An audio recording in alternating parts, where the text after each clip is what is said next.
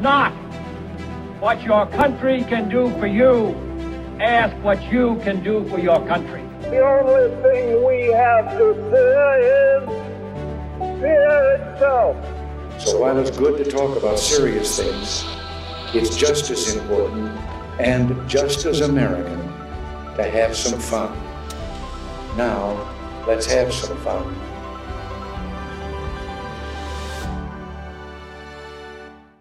Welcome back, everybody, to another episode of Leaning Middle. My name's Eric. And I'm Brian.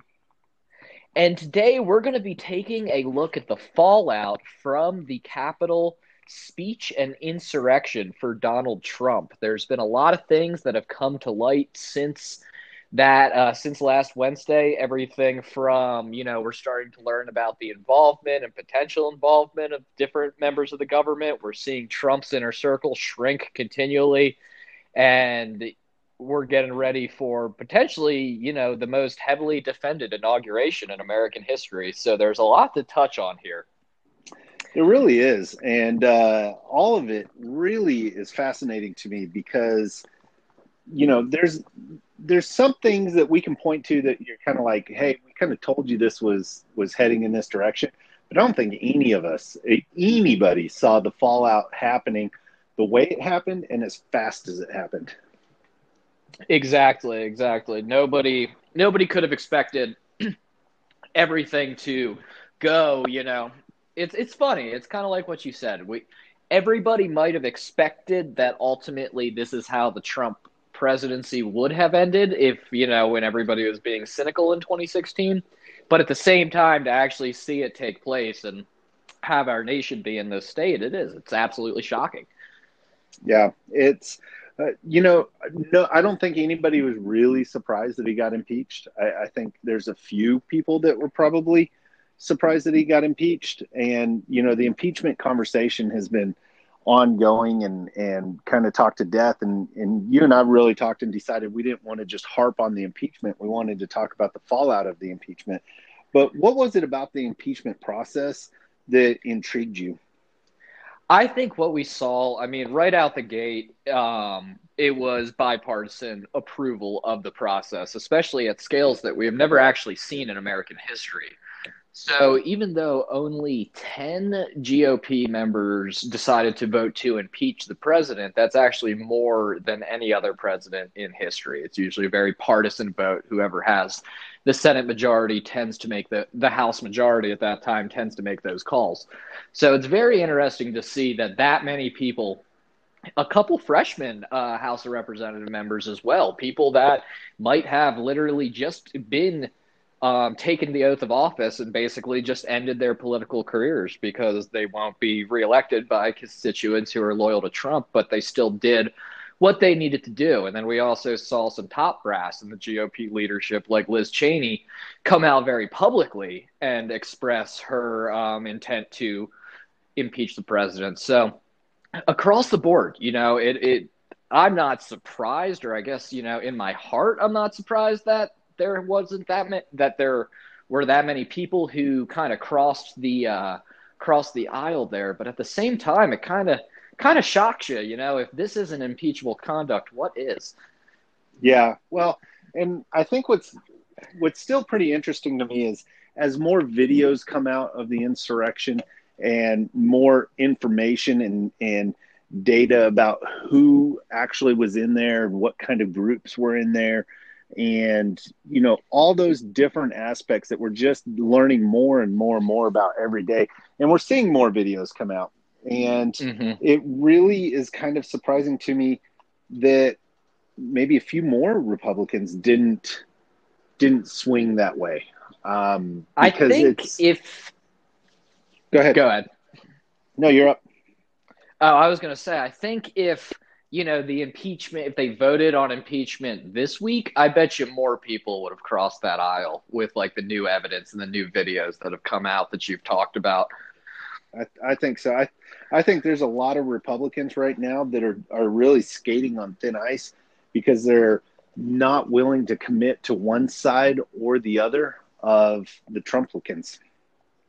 And it's interesting you say that because Ben Sasse, the uh, Republican senator out of Nebraska, he actually penned a really good op-ed out of the Atlantic. Um, it was good. I would say 95%. He equated the New York Times to OAN, so he kind of lost me there. But in the uh, in the minutia of what he was kind of talking about there, he was saying, you know, so many Republicans have tried to stay with the establishment while winking at QAnon and he said that's finally caught up to the Republican Party. You know, we can't yeah. play this game of winking, nudging, you know, saying like, haha, I'm not directly referencing it, but I'm not, you know, directly um, condemning it either. So yeah. they know, you know, especially the establishment knows that they, there's a reckoning for the party right now, especially after these events. And I think that's another major long term fallout we're going to see from the insurrection is – is the Republican Party going to be able to recover from this? Is it going to be able to recover from Trumpism?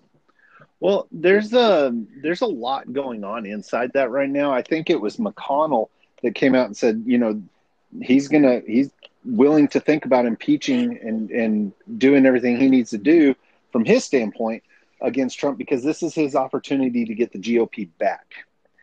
It's and very true. Yeah. The, the the question I have to ask is can it come back? And if it even if it does come back is it going to represent anything that the republican party actually stands for? And exactly. there's a lot of information that's coming out and a lot of what's just getting tied into it. And, and here's the scary part.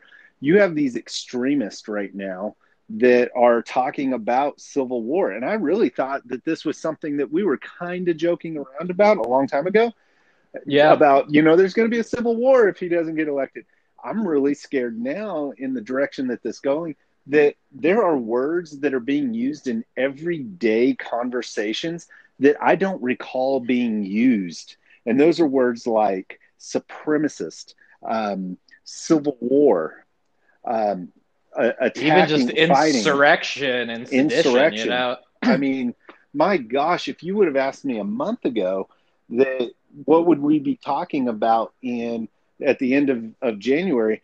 None of those words would have been involved in that.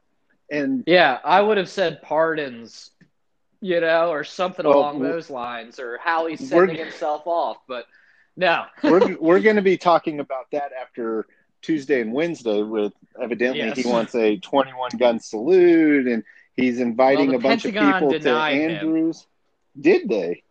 Yeah, the Pentagon denied him a military send off, which I found hysterical. But at so the same time, they finally I stood up to him. Yeah, I think they finally just said, like, hey, man, like, you know, even we know it's over. Yeah. Well, but that goes to really transition into the next part of our, our conversation. I'm, I'm, don't get me wrong, I would love to talk about how he's requested a big send off at uh, Andrews and he's not getting any RSVPs back. Um, yeah. So you know that's that's interesting to me. Uh, maybe a big party of one. I don't know, but exactly. Um, you know, the Pentagon finally standing up to him really transitions into what we were going to talk about: is where is Trump now, and and what power does he have left, if any, and what yeah. leverage does he have left of any? Because man, that from what I'm hearing inside the White House is that it is like a ghost town in there people are not talking to him. Aides are staying away from him. Nobody's going in and confronting him or talking to him. He's staying in the Oval Office by himself. And people said that they're making, you know, moves to try to advance their career and um, get new jobs. And he's making a target list. A here's who I'm going to get back at.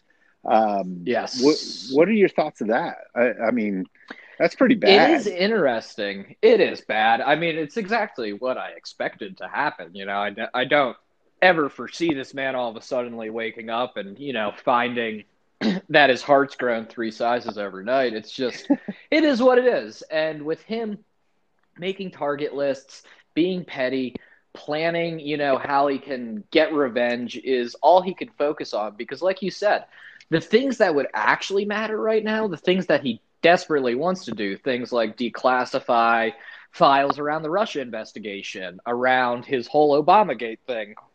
which again, I just I I don't even care if he releases files around all of that. I think he really wants them to show that he was wronged in some ways, but obviously a Republican held Congress cleared, you know, the Obama administration of any wrongdoing outside of the one yeah. low level FBI agent. So well, but I think that without if, all the aides though, and everybody working with him, he doesn't have the manpower and the ability to do all the things that, you know, it takes. So as his staff has shrunk down to basically just Mark Meadows in the West Wing, he doesn't he doesn't have the ability to do a lot of the things that the president does because he gives the orders and he usually has an army that will go out and do it and right now it's it's just him and Meadows.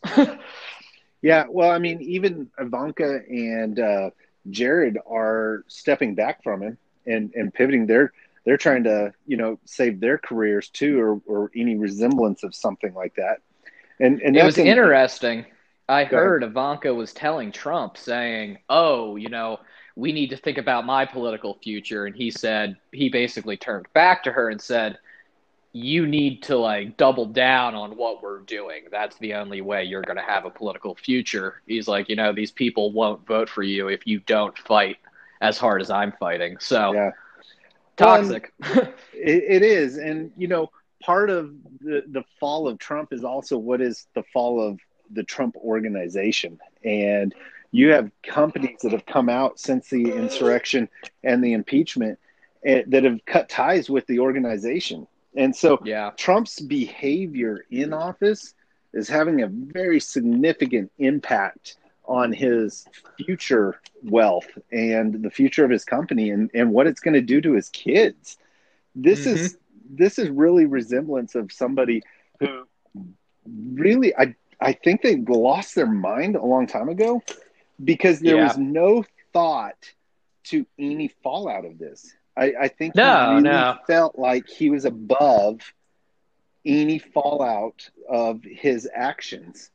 And but at the same social... time, if you really think of his life, he has been, you know, and it's it, like even the first impeachment, he's been more brazen with high crimes and misdemeanor than any other president. So I don't even almost fault him because the government has failed so terribly at holding him accountable. That's true. That's true. But you know, it's it's things like you know what's the, what's going to happen to the Trump organization and you know Eric Trump and uh, you know Donald Jr. still he's still going out and fighting this this fight. I don't know that he's really curved his rhetoric. I know that uh, they've backed off not. of the the the social media sides of it, but um, and then I I know I read a thing on Ivanka and Jared and they really couldn't go back to New York because the social circles in New York have turned their backs on on them, and yeah. you know they're going down to Florida. Well, they may end up in New Jersey for a little bit, but they're going to Florida, um, which is going to be weird. What happens in Mar-a-Lago if the, the exactly going to let them back in? But they, I know they bought an island, and they're saying that she's going to try to run for Marco Rubio's seat. Interesting. I could see. I mean, I know Rubio is going to try to run in 2024 yeah. alongside Cruz. Um, so that'll be interesting to see how that power structure starts to play out in Florida. You know, if the yeah. Florida GOP does adopt her as the woman for the job. Well, what I heard and, was that she's going to run for Rubio's spot, but she has to be a resident of Florida for six years, and then she's going to run for governor. Huh. Uh, that's that's the according to someone close to Ivanka, but speaking uh, off the record or you know anonymity. I can it never will say be that interesting. Word, right? You hit it on the head there. Thanks. Anonymity. Thanks. Um, it's always tricky though to see how you know that's the that's the million dollar question that I think everybody every political commentator at least would ask their crystal ball if they could is what is going to happen to the Trump brand? Like, will this, will we move forward in a way, and will the economic recovery and the medical recovery from the pandemic be so positive and done correctly under Biden that it basically solidifies the death of Trumpism? Or Will things falter? Will tensions continue to stay as high as they are currently, leading right into somebody actually giving somebody with the last name Trump a chance to run for public office again? I think it's Yeah. smart that they moved to Florida because that state definitely has probably one of the lowest bars possible for elected politicians. but Right. it is. It still is a lot to see if, you know, in four years from now or six years, however long it takes for her to run, is the question is is Donald is Trump taken seriously or is it just used as almost a insult or a comical word? Yeah, I, and I think that's what you're going to run into is nobody's going to take them serious anymore. Uh, I mean, the the leader of the Trump brand has lost his platform. And Yeah. here's the ironic part: he didn't even take advantage of what platforms he had left. This Nope. is a guy that has lived and thrived off of attacking the media, and but also being engaged with the media. And when Twitter took his his platform away, and and the other social media um, platforms followed, the one thing that Trump could have done, he didn't take advantage of it. He could have held press conferences in that press room. Exactly. He never He- like that's what I was cracking me up when everybody was like they're violating his first amendment rights. They're taking away his platform and I'm like he can actually stop news broadcasts across the country at any time to tell us anything if he wanted. Yeah. to. He's choosing not to. Yeah. So really, what is I'm trying to, as a marketer, I'm trying to figure out what play he's working at from a branding standpoint because he has lost his voice. He has followers pivoting from him, and he has not done anything proactively. And I'm I'm sitting there trying to think, okay, what what is he playing at here? Like, what's he gonna? Is he gonna try to take over the Rush Limbaugh show?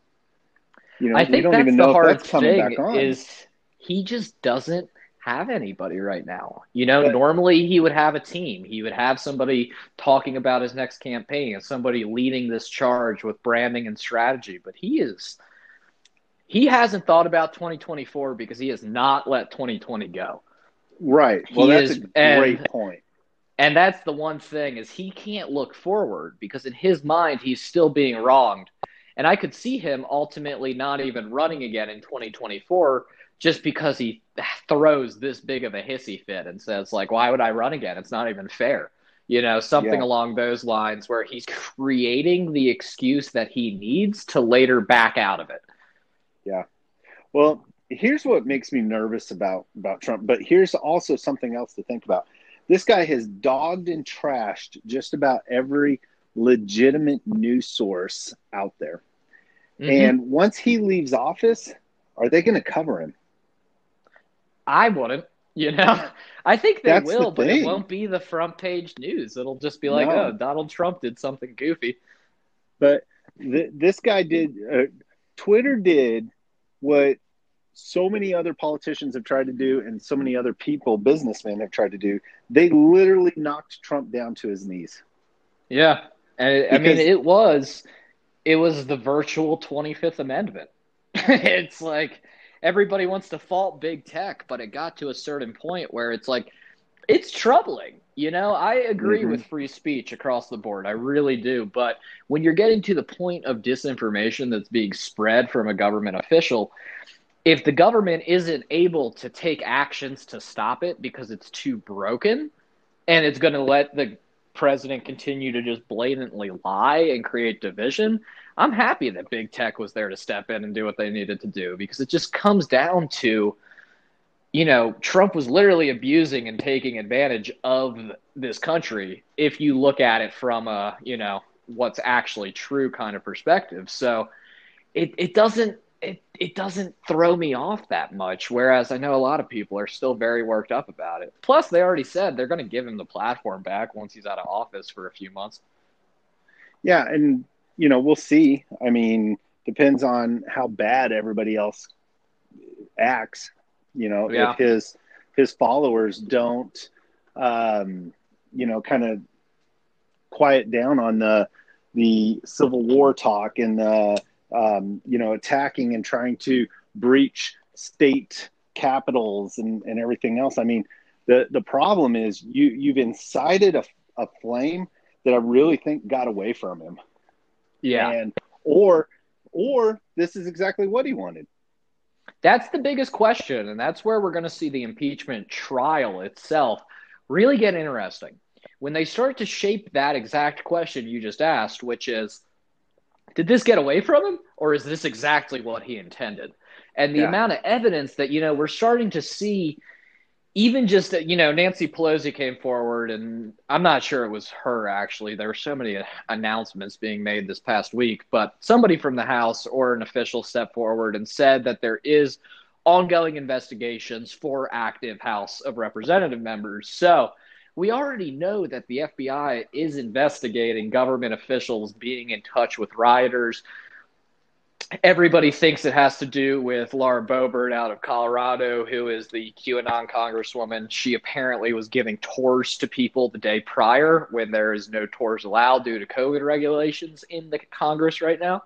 And she was still leading people around. And what people are saying is she was actually showing them where Pelosi's office was. This is how you get here. This is how you get there ultimately her chief of staff resigned and he was somebody who had worked on capitol hill for decades so the fact that he Yeah. stepped down and backed off is a big indicator that he knows a shitstorm's coming so it Yeah. looks like we're going to just start to see more and more details come out where there is direct you know linking maybe probably not between Trump or any high ranking officials and rioters, but definitely people within that administration and definitely within the Republican Party.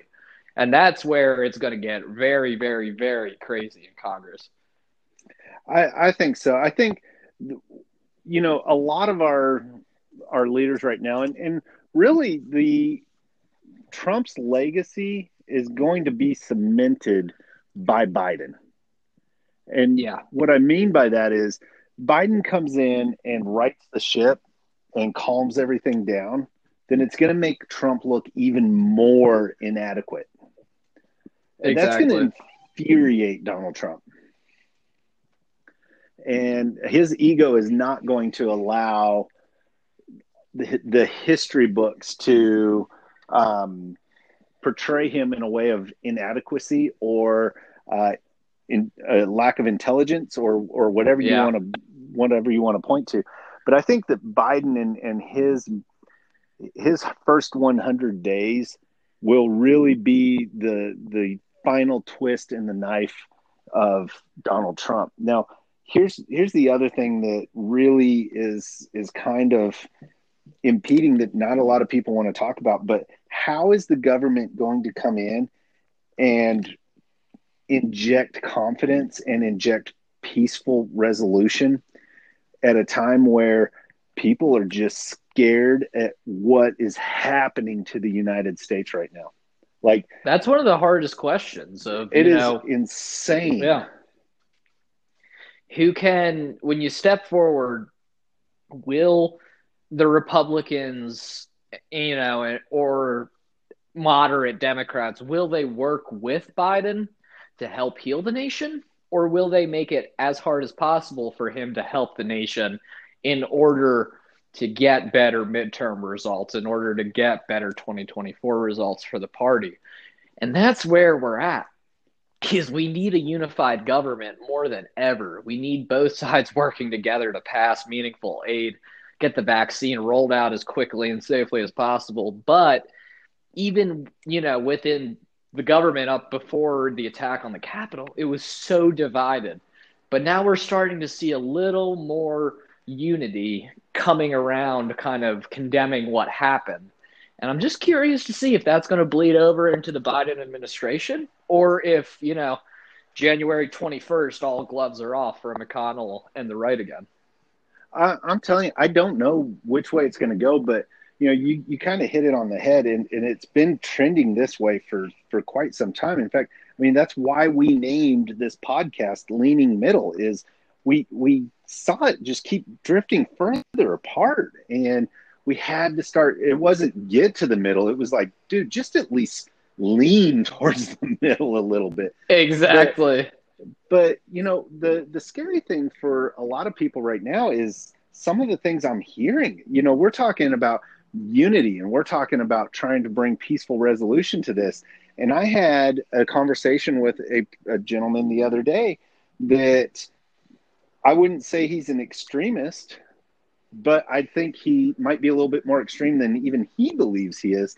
But he was Yeah. tying a connection to, I'm going to see if I can get this right.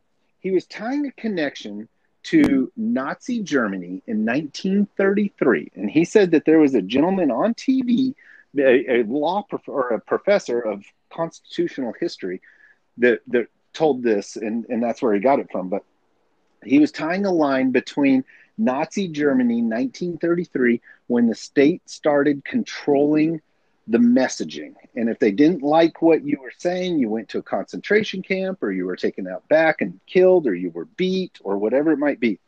And I said, You're right. That's kind of where we were heading with, with Trump. And he goes, No, no, no. He goes, It is not Trump that was acting like Nazi Germany, it's the Democrats. And I was like, Wait, what? How, how are you drawing that connection? He said, the Democrats control big tech. Big tech silenced the opposition by taking them off the air and everything else. So that whole How did the Democrats control big tech when it's unfettered capitalism? but That's, that's my biggest question. that's know? what It's I'm like- saying is this whole other side aren't even being rational about the situation. And when you you can't rationalize with somebody who is irrational. Yeah, I can say for sure. I don't think Mark Zuckerberg, Jeff Bezos, Jack Dorsey, or Elon Musk are really hopeful about Biden's tax plan. I just, I, I just, it, it really catches me off guard when people say big tech is a tool of the left, and it's like, well, it's, it has a PR department, sure, you know, Uh-huh. but at the other side of the coin, they really want to see the you know conservative agenda move forward in most cases so that it, they can retain the amount of wealth they've accumulated. oh, Now, there's of course some you know more it's a deeper debate now because of things like Section 230. You know, repealing that has become a conservative pet project when it wouldn't actually do anything to stop censorship, but it is it's interesting, you know, because on one side you have the millionaires and billionaires who are definitely, you know, even if they lean left, they don't want to see a left agenda take place. But then the tech companies themselves need the support of Democrats, so, you know, they're not deregulated or put more regulations on, I should say. Well, and and I think they're safe for a little bit, but the problem is, you know, now it's a matter of it's all out there and it's all in the open, and they're not going to let go until it's been resolved somewhat the way they want it to be. But you know, I, I had this conversation um, yesterday actually, and that conversation was you're crying about first First Amendment rights, the, the freedom of speech, and everything else. You have that. Nobody's taking that away from you. If you want to go down on the corner and stand in the corner with a bullhorn and spout out whatever you want to spout out, you can do that. Trump But can do it. Trump could do it. He- Any, anybody He's allowed can to get it. on a soapbox out front of the White House. It's they didn't silence him at all. Right. You know, he can he can do anything he wants. That's what cracks me up with the Nazi comparisons. It's like, you know, I just watch rioters pull police officers into crowds and then beat them with flags specifically designed to support the police. And Yeah. it's like, okay. So I see that happen on one side, and then I see Twitter banning Trump on the other, and I'm like, which one looks more authoritarian, you know? And Right. it, just it kind of confuses me optically. It's like, of course, you can turn anything into text and make it easy to set, fit a narrative, but it's just like it boggles my mind how anybody can see those videos and say, yeah, I mean, it's fine. We're Yeah. fine. Well, and the other thing is, if you don't like the way that a platform can or treats your content or your message, you have the right to not use them.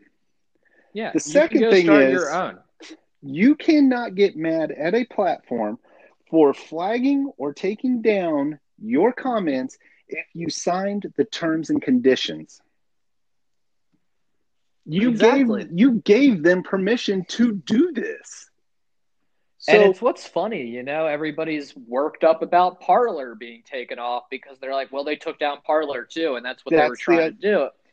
And then you hit the same point though. It's like, well, they're working with Amazon. They signed a contract that has terms and conditions. If they want to host, you know, the largest social media site, they need to get their own servers. yeah, They need to buy their own stuff. You want to be, you know, it's capitalism. Figure it Well, out. the the If you flip can, side if it's is, not working for you, you, Yeah. can, you can fix it. yeah, the flip side of that is, you know, people are all upset that they took down Parler and and everything else. Well, first of all, because that's big tech taking down someone with a voice again and everything else. No, Mhm. we don't we don't allow ISIS to come on and spout their stuff and radicalize people on those platforms. So why should we let it happen domestically? Exactly. What- and I mean, what these got- weren't. This wasn't just hate speech. It was hate speech, but it was also planning That's literal it. kidnappings and murders. That's it. It's they didn't get taken down because of what was said on their platform. They got taken down because they didn't do anything about it. They didn't, Mhm. you know, every platform is held to the same standard, which is if your algorithm detects any type of coordination for insurrection or domestic terror attacks, you're to report it to the, the federal agencies. They didn't report it. That's what they They got taken didn't down for. Yeah, they didn't even try to moderate it. You know, it wasn't even like they knew it was there and didn't report it. They just, they literally didn't moderate the site. And I mean, unfortunately, I forget who it was, but like a few of the guys who developed the early internet came out and released a statement like a five years ago or something and said like, "Hey, we actually made a mistake. It's very obvious humans are not ready for the internet technology because Oh, it's, it's so true. true. You get enough people into a chat room of any kind of setting, and yeah, you know, you're going to get keyboard courage. You're going to say things. You're going to fall into a mob mentality. And you could end up planning how to break into the Capitol and kidnap Nancy Pelosi, even though you're a plumber in Tuscaloosa. You know, it's just, it, Yeah. it boggles my mind that we need social media to understand and moderate correctly to avoid that to avoid radicalization not just the fact that these death threats are being made but they're pulling more people into it as well You know, you and I talked in the last episode about we believed that some of the people that um, breached the Capitol weren't there with the intention of doing it. They just got wrapped up in the moment. Yes. And, you know, that's mob mentality. What social media does and what the internet does is it puts mob mentality on such a grand scale that nobody can really comprehend how big that mob mentality is. Exactly. And it can many times spill into the real world. And again, it's just it's another one of those direct consequences of the impeachment and the insurrection is this debate that we're having currently. And it's going to continue to bleed over into this session of Congress and likely into the next session of Congress as well, which is trying to figure out what power does big tech have? What power should it have? Are we comfortable deregulating more? Do we need more regulation, even though that's more authoritarian? It's all very, very interesting because nobody has the answers for these questions. Even big tech doesn't have the answer for these questions, and it's they're scrambling to figure out what the best, you know, answer is for them. While Yeah. Congress, like you know, moves very, very slowly, so they'll likely win. But it is. It's a new. It's a new debate where we're at a point that we didn't realize the power that these companies have, or many people didn't. At least, I think you and me are probably more than aware of that, given our uh, professions. But it is. It's shocking. So, real quick, I guess uh, do a couple lightning rounds here. Go what do you think is the biggest hurdle for the GOP moving forward? Establishing its core values. I like think- it. I agree. I think that's the the hardest part is nobody knows what the GOP stands for, and they have a unique opportunity to reposition themselves and capitalize on core values. They need to come out and say, "This is what you know." The GOP, the the the right, does not stand for this. They do not. We yes. do not stand for violence. We do not stand for overthrowing government or attacking government officials. We stand for peaceful resolution, and we stand for these principles. That's their PR move. That's where yeah. they need to go. I like it. I agree with that. Okay, what do you think Trump's biggest worry is now that he's leaving office? Do you think it's the impeachment trial? Do you think it's the Southern District of New York? What do you think is his biggest hurdle facing him as soon as he gets on Air Force One on Wednesday? His biggest hurdle facing him is himself. Ooh, he he can take yeah he can take on he's a strong guy i mean he's he's not weak yeah. he's that he's trump is backbone. a charismatic strong stupidly in many ways courageous individual you can't yeah. you can't deny that for sure you know he he has the ability to manipulate and get away with he's done it his whole life. So i don't think that's his biggest hurdle. The the fact is can he overcome the fact that he lost? And can he reposition himself to get his feet underneath him and move forward? So here's the big question i think that everybody's thinking too. So given the circumstances with everything playing out what should be the Congress, which now has a super majority for the Democratic Party, what should their first focus be getting into office? Is it making sure Trump can never run for president again, or is it carrying out Biden's initial uh, bills and legislations? So this is a difficult one because you look at it and you go there a, poll came out several polls have come out in the last day and even today that have said if the um, 2024 race was taking place right now, Donald Trump would be the can, uh, presidential candidate for the GOP. Yeah, he still he still has all he still has that going for him. So the question is, do you go in and try to circumvent his run and try to um, demoralize and finalize his political career, mm-hmm. which which is only four years. The guy was never a politician in the first place. Or exactly, do you do you focus on getting the cabinet members in and um, start moving forward the policies? Mm-hmm. I th- I think I think Biden's right on this one. I think you got to do both. Yeah, yeah. You, there's you, no, you got to. No I mean, easy way to go about it you you can't put on hold. You know, Biden needs to come in and he needs to start swinging for the fences right away, and he needs to get some home runs. Yeah. And if he can do that, that goes a long ways in trying to bring the country together. The yeah, the more you true. focus on the impeachment, the more it's going to inflame the right side. So you can't put such a focus on it that it's the topic of conversation but you need to be doing something. It, it's like a magician. Look at what i'm doing in my left hand so you're not paying attention to what i'm doing in my right hand. That's and a very think, keen point is they could almost use the pomp and circumstance of inauguration basically what the trump administration did which was they said all this out, outlandish crap that everybody was appalled by and then underneath the surface they just confirmed uh, conservative judges across the judiciary. So maybe that's something to be said where they can use impeachment as the hey, this is what the press is going to be talking about. And then it gives, on the other hand, hey, let's cram through this agenda and do what we can while nobody's looking. Yep. So there it's you interesting. Go.